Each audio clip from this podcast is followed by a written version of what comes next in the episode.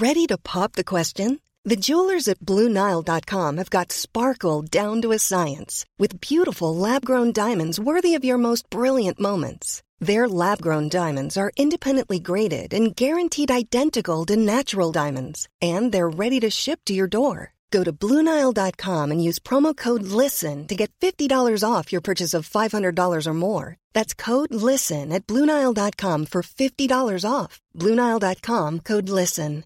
Quality sleep is essential. That's why the Sleep Number Smart Bed is designed for your ever evolving sleep needs. Need a bed that's firmer or softer on either side? Helps you sleep at a comfortable temperature? Sleep Number Smart Beds let you individualize your comfort so you sleep better together. JD Power ranks Sleep Number number 1 in customer satisfaction with mattresses purchased in-store. And now save 40% on the Sleep Number limited edition Smart Bed for a limited time. For JD Power 2023 award information, visit jdpower.com/awards. Only at Sleep Number stores or sleepnumber.com.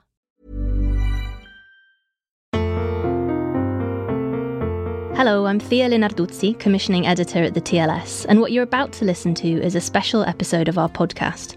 It's part of a mini series of discussions and debates recorded last month at our London Lit Fest, a day of literary exploration and discovery. Our normal weekly show will return on January the 5th, once the editor Stig Abell and I have emerged from a seasonal mince pie and port induced stupor. Perhaps I'm just speaking for myself there. If you don't already know our podcast, have a listen. You'll find all previous episodes on iTunes, Acast, or wherever you get your podcasts. Our books of the year from a few weeks ago might be of particular interest for this reflective time of year. Subscribe, it's free. In the meantime, though, here's something to tide you over. Television, perhaps especially at this time of year, is saturated with literary adaptations.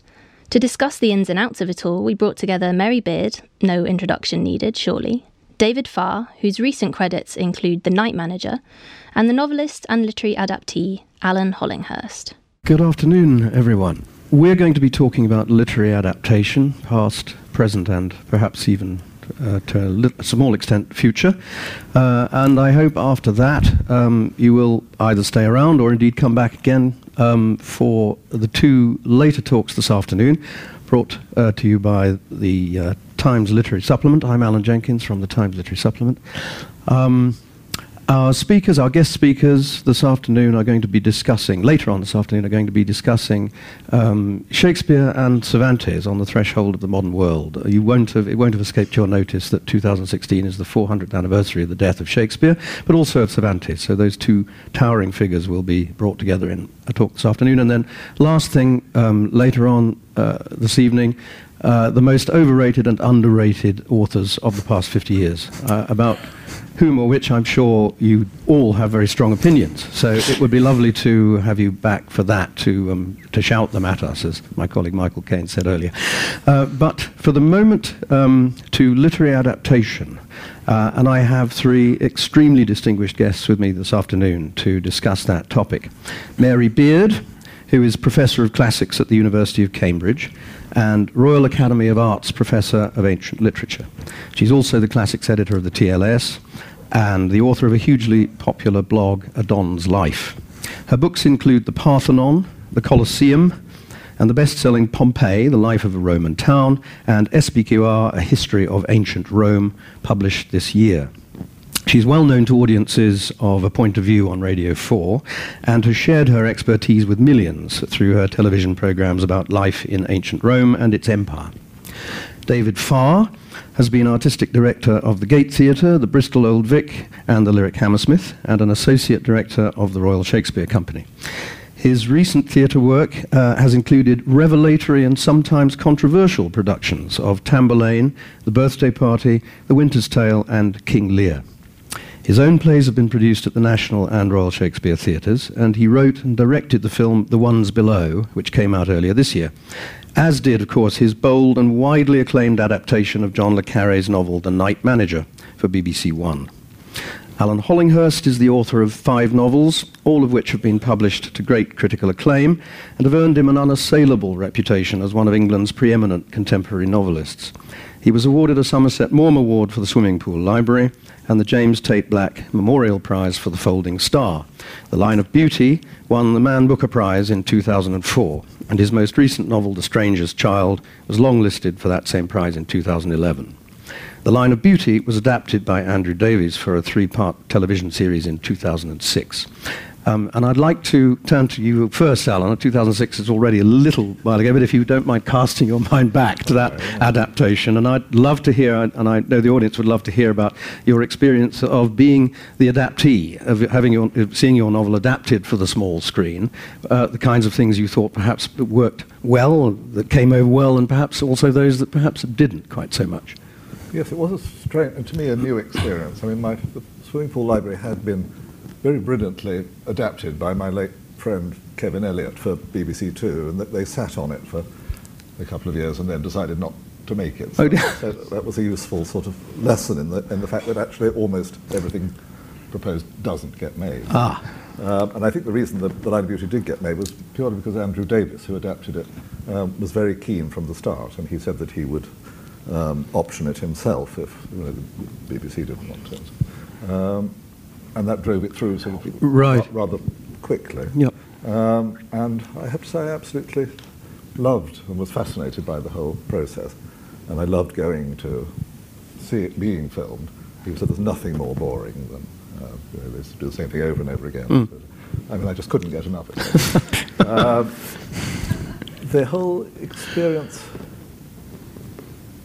I suppose what it really did, it taught me simple, but nonetheless for, um, profound lessons about the difference between the, the medium of, of um, the written page and the screen.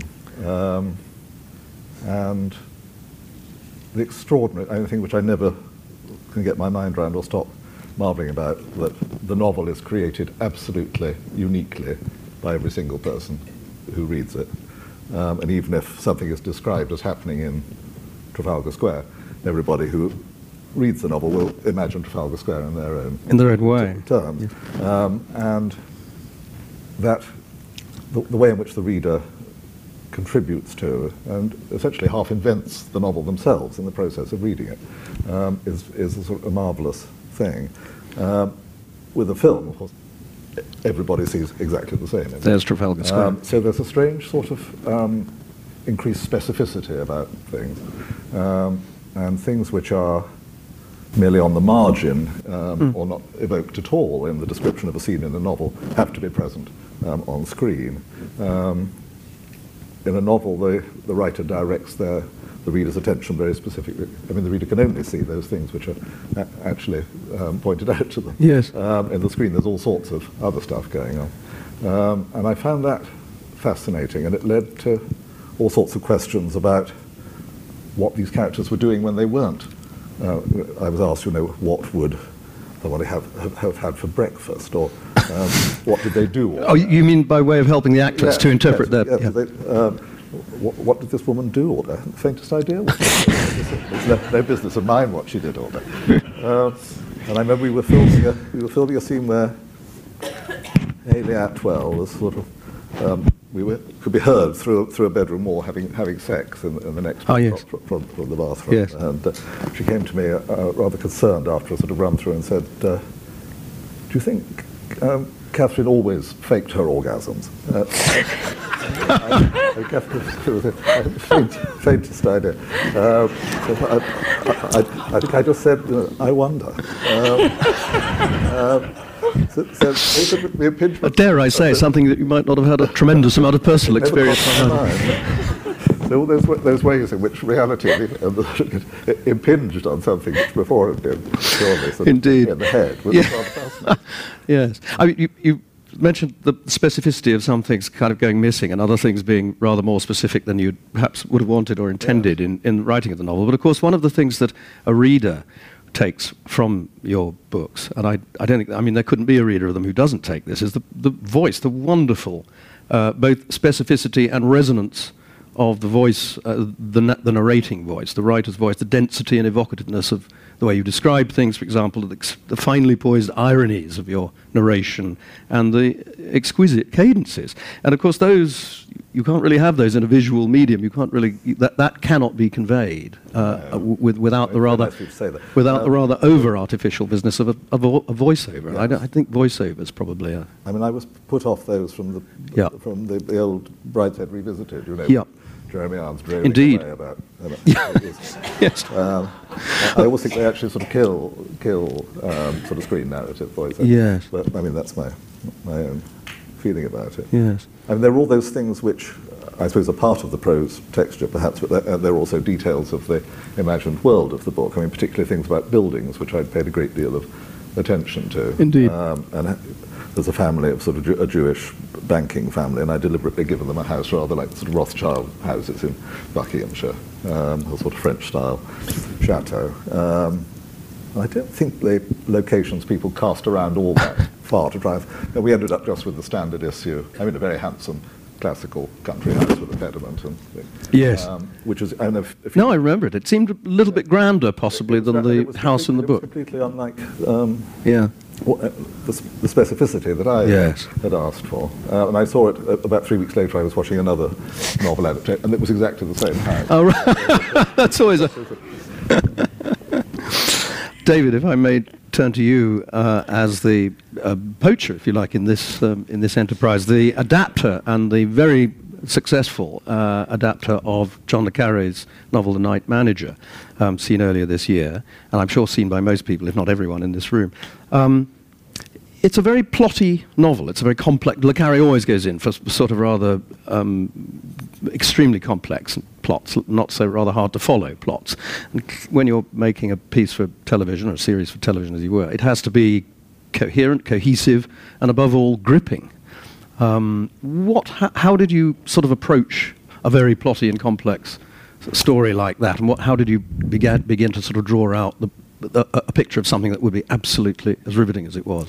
Um, well, I feel very loud, but anyway, um, I the thing about Le Carre, which I discovered afterwards, uh, he he told me this later, is that although the plot is complex, actually, what every story he's ever written, he claims that he can write the story, Mm. and there's a very key difference between these two things on the back of a postcard.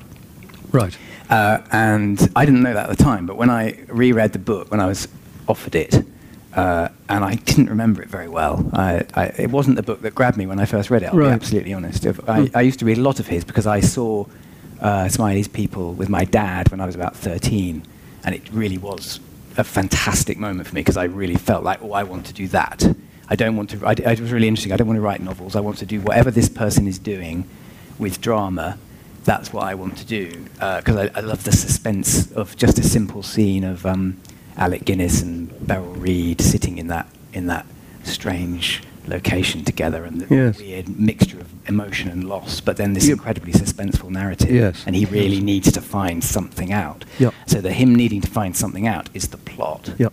You know, he really needs the information about the Sandman, Mm. but the story is a very different thing. And the story of Smiley's People is essentially Smiley's redemptive story of losing his wife and through the nemesis of Karla and actually weirdly helping Karla Hmm.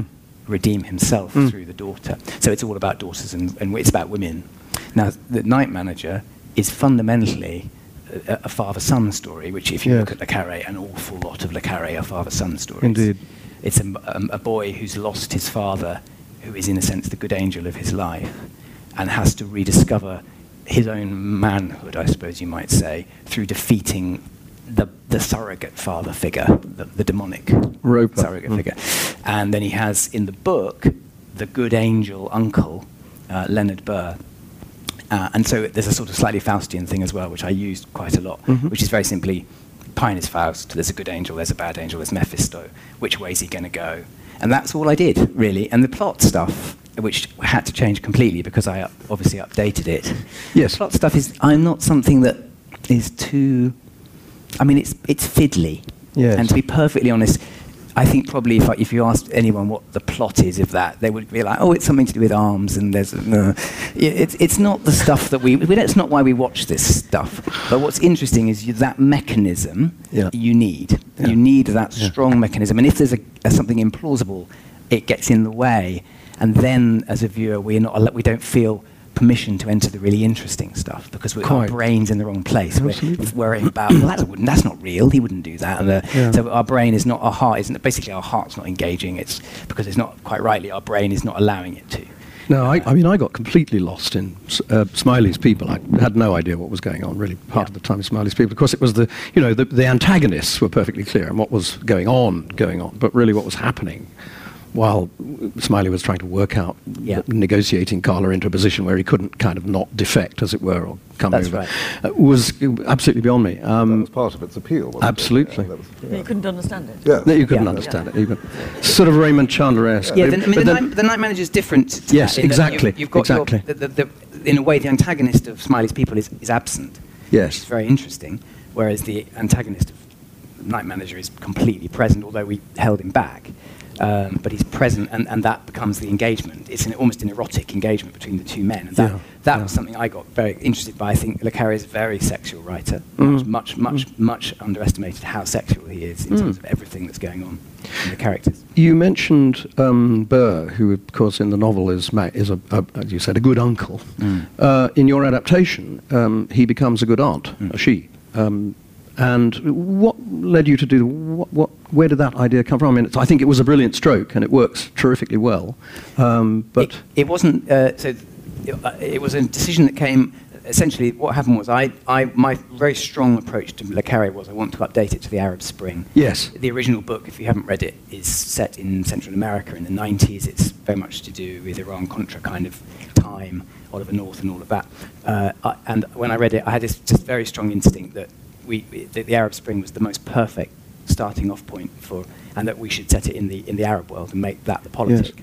So that meant, of course, that it was set now, and there are things that have changed in the last 20 years, i even in the intelligence services. I think everyone, I think 9/11 caused a major revisionist, understandably, in the intelligence and security services. So they have broadened hugely their their appeal, and that kind of gentleman's club, Le Carre world, that is the Tinker Tailor world, in fact, where you just have four guys, and one of them has got to be the spy, Yeah. and they're up. I, I think it's, only not, it's not real anymore, and it No. would feel it would feel literary.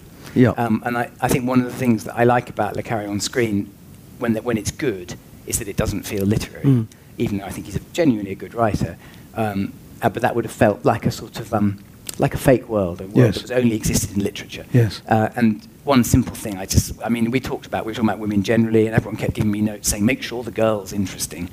And I was like, what, what that really means is something's not right somewhere else. So I sort of went, you don't really, I mean, the girl will be interesting, but the girl is the girl. I mean, Yes.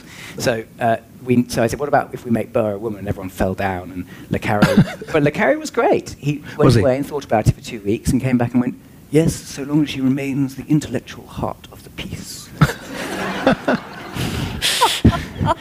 so, Um, well, David, I happen to know one, of- one of your um, pro- next projects um, is very much a, a, a man's story in a way, although it all starts with a girl, all right. Oh, it's Um, not. I'm, They all I'm going to dispute that, but you must tell them. What Okay, it is well, okay. Um, it's you're, you're doing a, a, a work, a, a, a, thi- um, I, I beg your pardon, a cinema version of this, the Trojan story. In fact, the Trojan War, um, and For TV, for TV. ah, for TV. Um, well, that in a way sort of surely begins with Helen. I mean, the, Yeah, you- so, yeah, it's, it's it's, it's got a strong part for for the girl. Put it like she's that. she's the lead part in Yeah. in, our, in my version. She, it's about her. Right. It's, not, I- it's, I- it's not. Euripides did that before, you know. ah, well, I, I was just I want I wanted I wanted to but bring his, Mary. His, his Helen is fictional. Mary, Mary, uh, Mary has brilliantly brought herself in at this point, which I, I- she's she's preempted me. I'm glad to say so. I wanted to bring Mary in because I know that she has views about adaptations of of uh, Homer and the Troy. Trojan story of Troy, and indeed uh, everything else from the ancient world. So, Mary, Yes, I, I want to. The stage of- is yours. Yeah, I'm, I, I will plough into Troy towards the end of what I've got to say. I mean, I'm, I'm here, you know, in, I think, a perfect position of neither being an adapter or an adaptee. I can't see anybody ever wanting to film anything I've written. I'm pleased to say. Um, oh, Mary, We've been all around. We've been all around waiting, I know, Pompeii. We've, we've watched you Um, take us around Pompeii yes, and then gone and, re- gone and read the book. Um, the, the closest I come to being an adapter is being sent emails by um, people making some fictionalized version of ancient Rome, and it's, it fits absolutely with um, Alan's uh, specificity point. They always want to say, so, so what breed dog should we have? And you think, you don't mind that you've got the whole bloody stuff completely wrong, but you really want to get the dog right, you know? Like, really annoys me. when you say the whole bloody stuff, I mean that's Well, your next point. You know that the idea, in particular, it's, this is usually in drama docs, Yes. in some vague way based on classical literature. Right. You know, does all be converted into you know Trump in America, or whatever, and then they get really anxious about whether they've got the right breed dog. You know. Bloody hell. Anyway, To, to Troy specifically, no, for I, a moment. I want to go through because I think Troy is the sad um, reductio ad absurdum, really, of classical adaptations. And, but I think we need to start a bit more kind of perkily because I think that for me, you know, thinking about this, um, and I think that although I'm going to talk about the ancient world and adaptations of ancient literature or, or adaptations of modern books about, of, about the ancient world, I think there are things that really plough into um, a, a more modern reading of this. And I think Rome, Rome in particular is very interesting because you know, cinema started with Rome, really. That, you know, m- many, very many of the early adaptations of anything was somehow trying to Yeah. bring ancient Rome to life. Yeah. So it's got a really privileged position uh, in terms of how we see the engagement of cinema and later television with earlier literature and earlier history. And I think some of those things have been absolutely stunning. And I think that television, amongst others, have really have done done adaptations that are better than the than than the source text. And mean, my my classic example here would be um, the BBC I Claudius. Mm-hmm. I, I have been warned not to look at it again.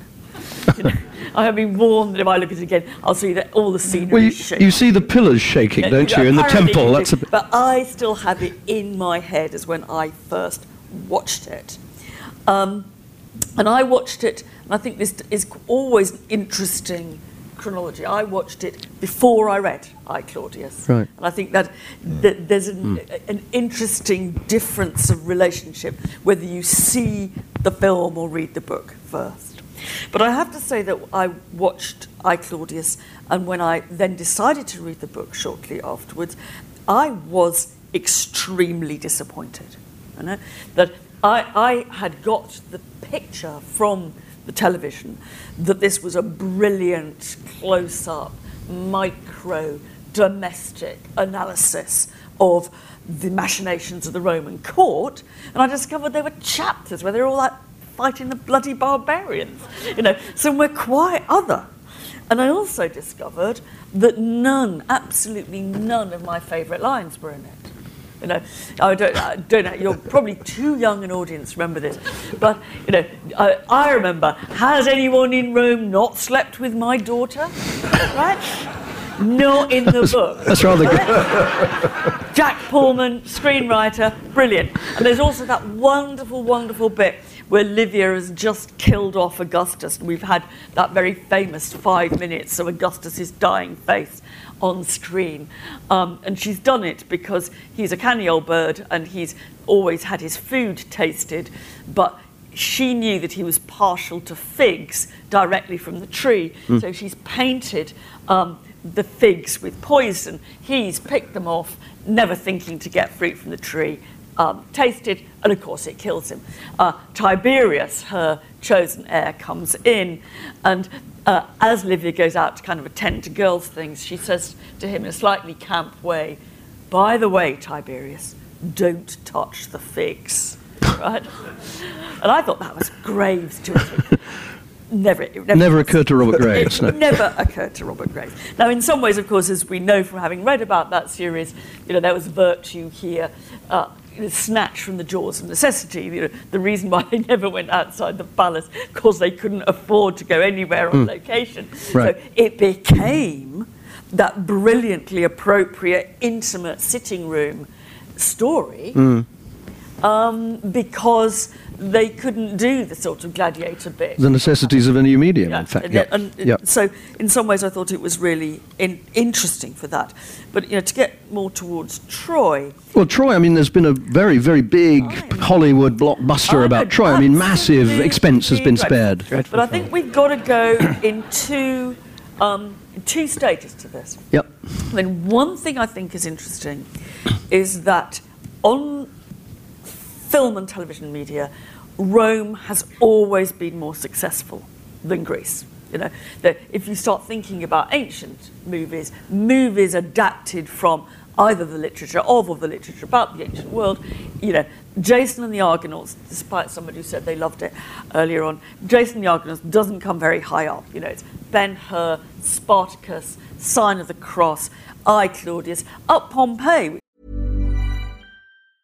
If you thought the only way to get a more defined jawline with natural looking results was through surgery, think again. Juvederm Volux XC is a non surgical injectable gel filler that improves moderate to severe loss of jawline definition and can help you achieve natural looking results with little downtime. Even better, this improved definition lasts up to one year with optimal treatment. No maintenance required. Improve jawline definition for a smooth, sculpted look with Juvederm Volux XC. For important safety information and to find a licensed specialist, visit juvederm.com. That's J U V E D E R M.com. Not for people with severe allergic reactions, allergies to lidocaine, or the proteins used in Juvederm. Common side effects include injection site redness, swelling, pain, tenderness, firmness, lumps, bumps, bruising, discoloration, or itching. There's a risk of unintentional injection into a blood vessel, which can cause vision abnormalities, blindness, stroke, temporary scabs, or scarring. Talk to a licensed specialist to find out if it's right for you.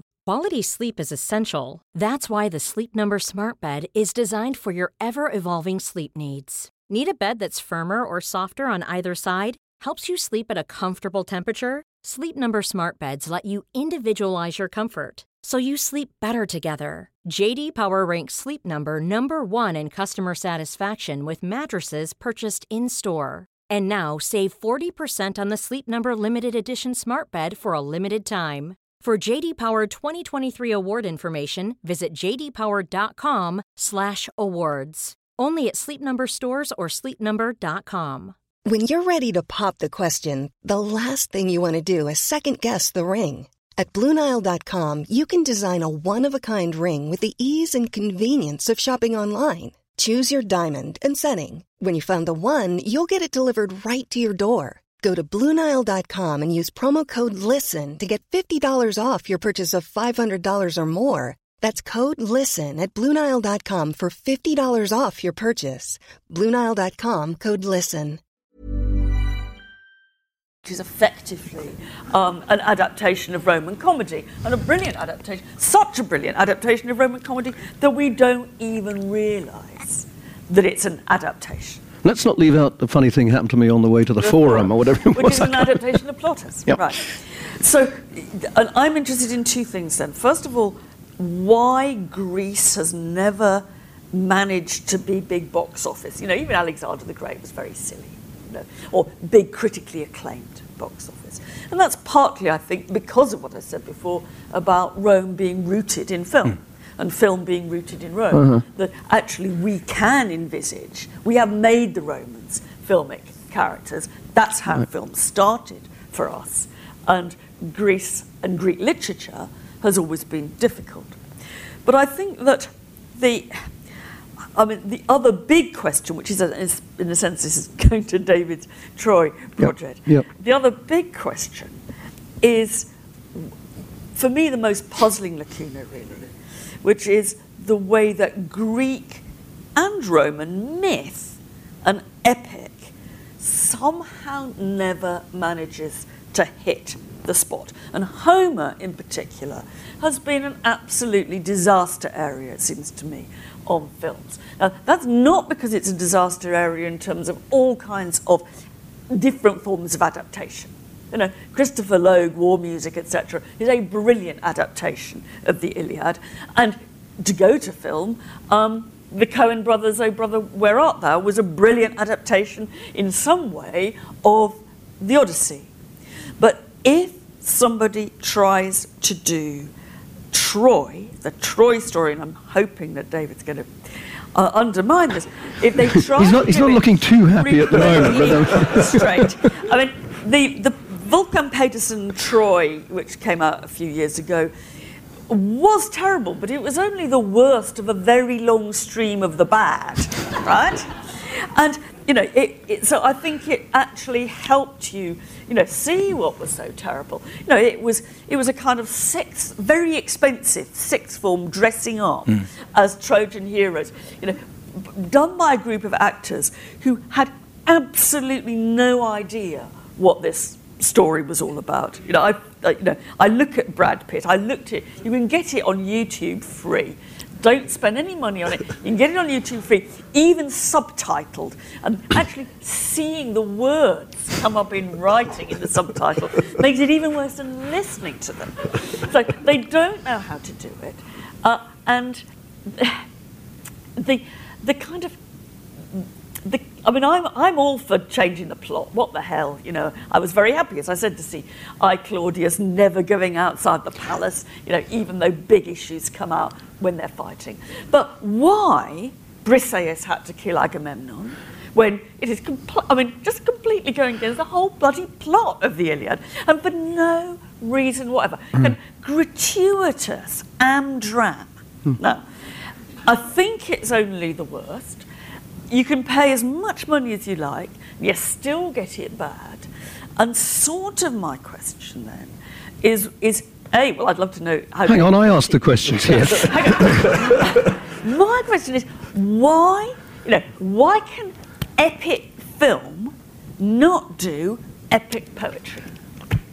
David. I rest my well, I'm, I'm, I don't think I'm not going to ask David to answer the case, but I would like to ask. I mean, I, I know that one of the very original and bolder strokes that you're hoping to pull off in your uh, version of the Trojan story is that you're seeing it from the Trojan point of view. Mm-hmm. I mean, we only we, we, we get it historically and e- even in the adaptations from the Greek point of view. Yeah. It's it's the winner's history, isn't it? Okay, part, um, part, part- may I just add a little word for Euripides here?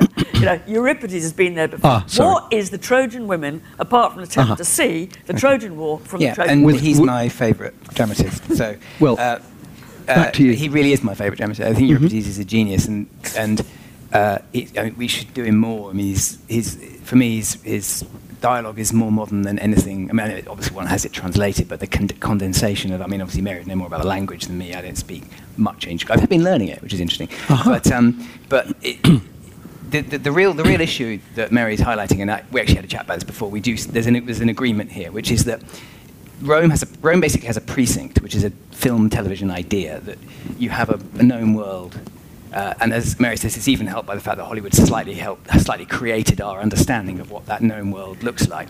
Whereas what you're having in in in, in, in Greek epic is an entirely oral tradition, which is uh, passed on through language wonderfully. And so there, the, the temptation to adapt is huge. And I've adapted the Odyssey on stage and found that very releasing, very, very easy. I, I set it in a, it was a very political, contemporary production set around uh, detainees. Actually, probably would work now, actually, uh, strangely enough. It was essentially Odysseus ends up in a refugee centre. Uh, it, it, and it all came out of that. And that the theatre can do that. The theatre is wonderful. You can sort of mix old and new. You can crash cultures against each other. No one really minds. You just watch it. It's it's in a live space. And unquestionably, the literalness or realism that is inherent to camera, to film, presents a problem uh, when you are dealing with epic. And therefore, quite simply, you have to kind of lose the epic, weirdly, I think, for it to work. Um, Right. What I mean by that is you don't necessarily have to change the story, but you have to enter what I think of as the psychological realm, because that's what film and that's what film and television does brilliantly. Yes. Uh, and, the, and, that, and, and of course, Homer does not really exist in that way. I mean, Homer is it's a different language, a whole different thing. And if people speak like they're in Homer on screen, it's going to be chronically dreadful.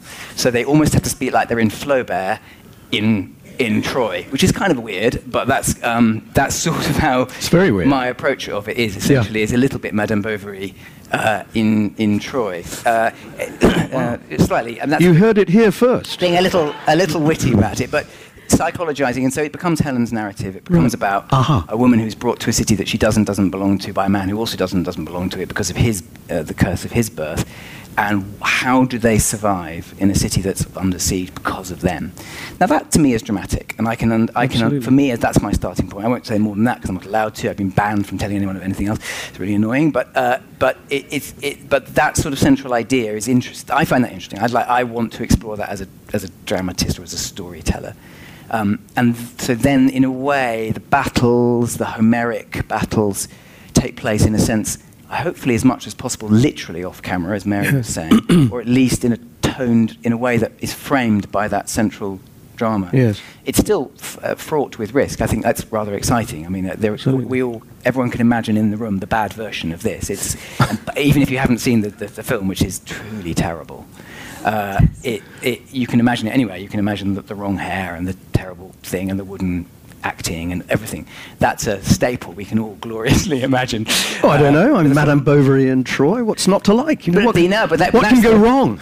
But, it, but if you can get the Madame Bovary bit, if you Yeah. can get the, the gaps between, yeah, then, then suddenly you might find yourself in rooms, and I think it is about rooms actually, with people that you really care about. And that's a different thing. It, it's, it's not, it's not going to be Homer. It shouldn't be Homer. No, exactly. It's, I was going to say it's not i- Homer. i- and in I other words, no, I've to- never said it was. It's, in other words, to counter the, the literalism, as you, as you rightly put it, I think, of the medium, the realism of the, med- of the medium, you're really taking the story by the scruff of its neck. And I- Precisely. I mean, yeah. everyone has So- done that. Shakespeare's done it. Yeah. Joyce has done. Everyone's Yeah. taken that myth and quite rightly Yeah. readapted it for their time. It's when you s- have some f- hilariously ersatz notion of what Homer is, and you try and plonk that on screen, that you're going to have real problems. We've, we've brought up, we've touched on one or two sort of much more recent and uh, adaptations for TV and film of, of more, you know, modern uh, 20th century books. And we mentioned uh, when we were speaking earlier, and, and I think we touched on even here, uh, the um, Brideshead adaptation, which was almost kind of fanatically faithful, um, as I recall. I haven't watched it for a while, but I mean, I do recall. It's almost as long, I mean, ev- it, it takes a lot longer to watch than it takes to read the book. Yes, yeah. Um, so that I mean, there's there, there, there's a sort of literalism and a realism. I, I thought it worked. I mean, I I agree with Alan absolutely that the voiceover was seemed a dreadful mistake, but some of the acting and the I mean. Some of that, some of that fanaticism about detail and so on, seemed to me to pay off. It, it was a rather beautiful thing to watch. Can you think any of other, any other um, adaptations, Alan, that have sort of driven you either uh, to distraction with how sort of wrong or, or poor they seemed, or, or per contra by how brilliant they seemed. I mean, I know that a writer that's been tremendously important to you all your life really is Henry James, and you would think on the face of it, again, a tremendously difficult writer to James adapt is- for any medium other than. It's such, a, such an interesting case, yes, because, uh, again, it's talking about specificity, you know. Yeah. James has this sort of horror of, of spe- specifying about, Yes. about all sorts of things to do with sex, sex, money, all the things which are actually driving the, the narrative. Yeah. Um, and there are undoubtedly different requirements of sort of generic requirements of, of different media. I mean, I think this is something which is Yeah. emerging, isn't it? Indeed. Um, you know, and I've seen the, the Merchant Ivory film of The Golden Bowl with Uma Thur- Thurman as um, Charlotte Stant. It's actually one of their best ones, I think. But it, it's absolutely not a patch on the early 70s Granada six-part adaptation. Ah. Gail, Gayle Hunnicutt and Daniel Massey. Um, it's, a, it's a masterpiece. Um, and it, Right. But partly, of course, because of the much greater time which is allowed by, a, by a TV series. So I suppose, I mean, allowing for ads and things, but it's sort of five and a half hours long. You know. Wow. Um, Yeah. So it preserves course. a lot of the, um, the dialogue and the, the sustained sense of the sort of emotional and intellectual world of the, of the book. Similarly, it's all filmed in the studio. Um, and so you get a, a heightened, rather claustrophobic sense of the sort of chamber drama uh, between, being played out between these characters. There's one sequence of about 25 seconds, which is actually shot in Kensington Gardens or something, which seems utterly surreal, you know, because the, uh, you become used to the, the appearance, the, the light, the acoustic even of, the, of this sort of Enclosed space, yeah. um, and it's, I think it's, and I don't know if it's still possible to get hold of it, but I think it's absolutely uh, wonderful. I mean, it raises another question too, which is related to what we're saying about updating, I think. There was Iain Softley's um, film of The Wings of the Dove, which came Yeah. out in the sort of late 90s, I can't quite Hmm. remember, with Helena Bonham Carter. Yes, I saw it. Uh, um, which shifts the story about 10 years forward. Uh, I hadn't realised that, it- but yeah. So there's a strange scene where um, they're all uh, looking at um, some pa- paintings of Klimt's, think, Ah. um, the Danae of Klimt, which was actually painted about five years after the book. You wouldn't have been able to see them. Yeah. Um, and it's part of an attempt to sort of draw out a, a sexual subtext. of course. Um, and I think um, that is, I mean, also the, the, I mean, the Jane Campion's in a way rather compelling film of um, the portrait of a lady. Yes. with Nicole Kidman. Kidman, mm. I mean, James so carefully conceals the, what, the truth of what's going on in the marriage of Gilbert Osmond and Isabel until that staggering, which I think is a great sort of turning point in the history of fiction, the great sort of 20-page vigil when Isabel sits up all night and, and actually suddenly understands, sees the whole sort of shape of her life and everything that, that's gone. And of his. Yeah. Um, but in the film, we, we see um, John Malkovich actually be, being physically violent, Violent, her, yeah, which ab- is abusive as- which is yeah. actually, you know, I'm sure, there's no suggestion in the book that Osmond was physically, um, but it completely sort of breaks the, the essential sort of psychological structure and in a way plausibility of the, of the, the narrative, which is all to do with psychological torture. Of course. I mean, Mary. I, I think that some of the things that, that you you are all saying, uh, that are coming from slightly different points, is that that in, in a way, what you're doing when you're, and I can see this more clearly with um, Homer than with James, but I think it goes for both. And the, the adapter is having a conversation with the original material, um, and actually that that works in in two ways. I mean, that's to say, you know, we all know that Homer had no conception of the inner psychology of anybody, let alone Helen. That so, but we know that, and that's we're not trying to recreate a world that is not ours. We're trying to talk to and about and with Homer in a way that has that.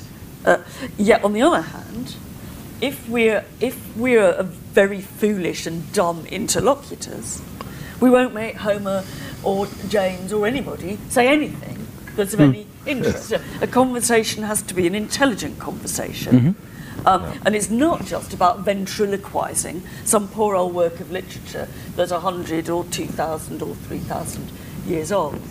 Um, but and it, it- that doesn't mean that anything goes um, because the art of having a good conversation is that you kind of listen to what the text is saying, but but you're still it's still your you know you know in the end you know Homer's long dead, Euripides is long dead, James is long dead, and it's our you know we can we can do what you know we have no responsibility to them.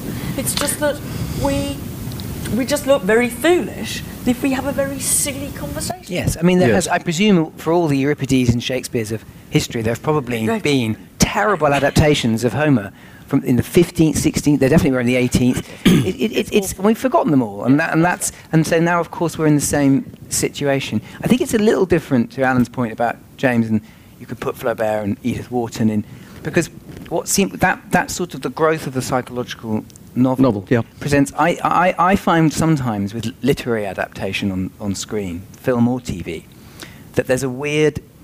But they're too. There's almost, they're almost too similar. So there's a sort of you can't quite find the authorial vision of the adapter as a distinct thing from the novel. But then why not just read the novel? So I get a little. Conf- I get more confused there, if I'm to be honest. I mean. I loved The Line of Beauty, and I chose not to watch the television thing because I didn't. And I remember at the time, or I don't know if I chose, but I just didn't. I didn't watch it, and, I, and now I'd like to see it, having spoken to Alan about it. But, but it. Well, I've watched it very recently. With Zadie Smith's Northwest that's coming out now, for example. I enjoyed the book very much. I don't know what the TV, what its role is, except that it sort of knows the book is well known and very respected, and therefore it's a good thing to do because people will watch it because Yes. it's a title. Uh, where's the, what's the film? Whereas with Le Carre, I would argue that because Le Carre, I think, is coming out of Graham Greene and, and, and a deep understanding of film, and that he, and he's a genre writer, which I think is an interesting word that may be worth plonking in here. Yeah. Um, there's, some, there's a gap there where I can find, as Hitchcock would often say, the authorial way of approaching that story that is different and uniquely cinematic. Does that make any sense? Yes, it does. It's something that I wanted to sort of bring the conversation around to a little bit about the sort of quality of writing and whether or not very writing of an extra- extraordinarily high quality, uh, such as Henry James or indeed Allen's, makes for good uh, a good visual adaptation where you've got this kind of tremendous, what I think I've called somewhere, a, the, the kind of verbal deficit kicks in, where you're used to a particular verbal texture or a particular verbal Yes. reality. Proust, for example, um, to be quite elevated for a moment, and at the other end, I don't, almost anything. Really. Raymond That- Chandler. Raymond Chandler. Well, Raymond Chandler's a very, very good writer, actually. Well, I would- fantastic writer, uh, but totally pared down, leaving Totally space. pared down. I mean, the, the Perhaps thing Ian Fleming, who Age, isn't a the good Age of. Innocence, the, which Martin Scorsese, is a wonderful film director, Yeah. falls on his face Yeah. on the Age of Innocence.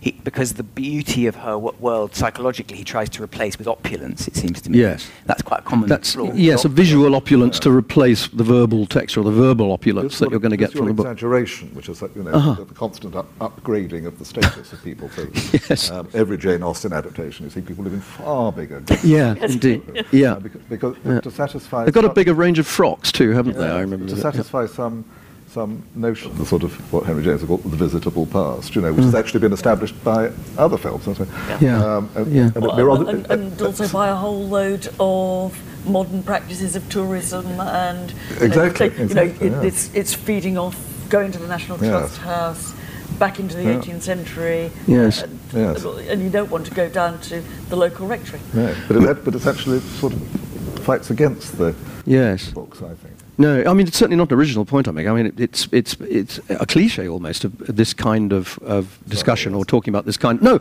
I mean what I'm saying, what I'm saying was a glacier that I sort of rather bad writing can make for a very very very good film and a very good visual experience or a good dramatic experience. There's an interesting- Whereas the better the writing gets, the harder it's going to be to convey the vision that actually has made for that particular verbal texture. Uh, anecdotally, and I don't yet know exactly where it is, but Jonathan Franzen's The Corrections, a hugely admired psychological novel, um, was instantly snapped up by God Yeah. knows who, an, Ameri- an American television or film company. And it, it, the years have passed and the years have passed. And I think something was even made, like a, pr- a, a pilot that no one ever saw.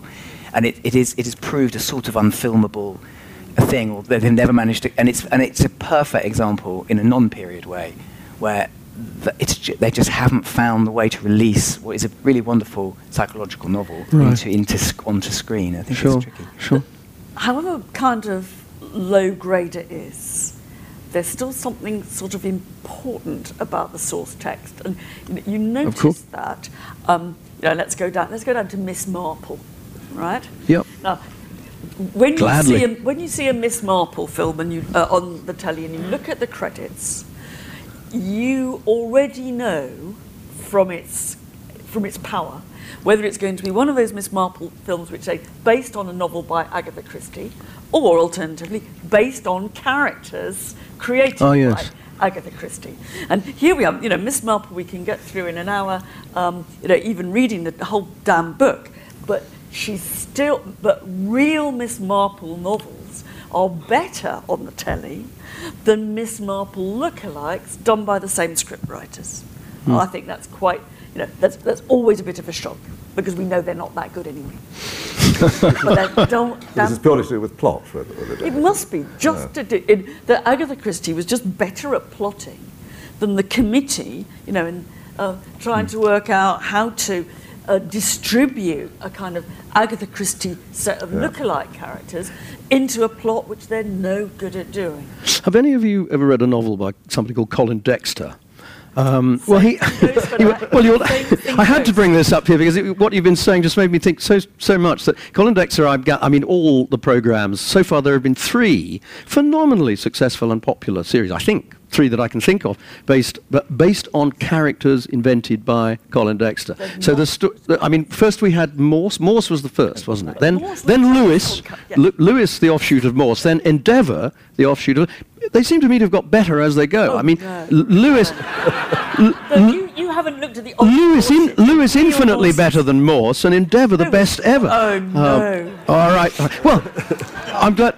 I'm glad to hear some, some joining in from the audience because I, uh, we're, we're time, time is rushing ahead. We've had a, a marvellous conversation. I would like to talk all afternoon um, to these three, but uh, I would also like you to have a chance to ask your questions or put your views. Uh, but, um, well, no, let, us keep it to your questions, please, for the moment anyway. Um, so if you would like to ask a question, please, they'll, they'll, they'll, uh, there's a chap with a microphone at the back who will uh, thrust it into your hands. Um, there, I have a gentleman over there on the far my far left, your far right. That's it. Thank you. A question primarily directed at Alan. Now that authors know that there is film and cinema and um, 3D spectaculars, um, do they try not to, or do they try to, write their novels with a adaptation already in mind? That, that somebody might take their character and do something with him or her? You quite often read a, a review, a, a, disparaging review of a novel, which says that it seems to have been written with, written with an eye on, on, on a, um, an, a yeah. screen adaptation. And there probably are, and again, possibly genre writers more who do that.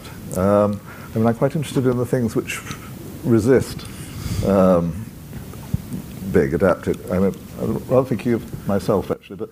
Uh, Does that answer your question? I mean, I, it's a $64 billion question, and he's just said no.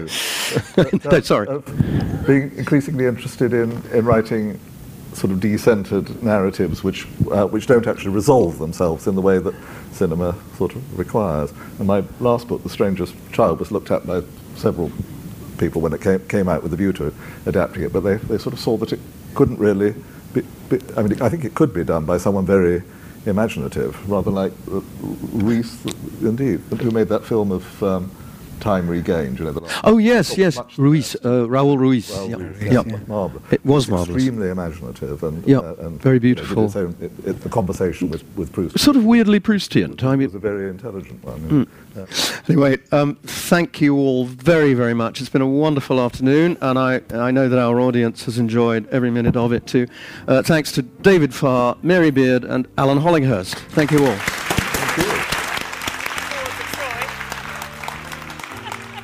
For listening. We hope you enjoyed this episode of our 2016 London Lit Weekend mini series.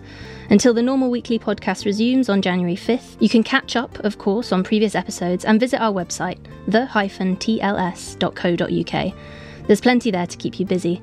And you can do all the usual too follow us on Twitter, like us on Facebook, and review us on iTunes. See you in 2017.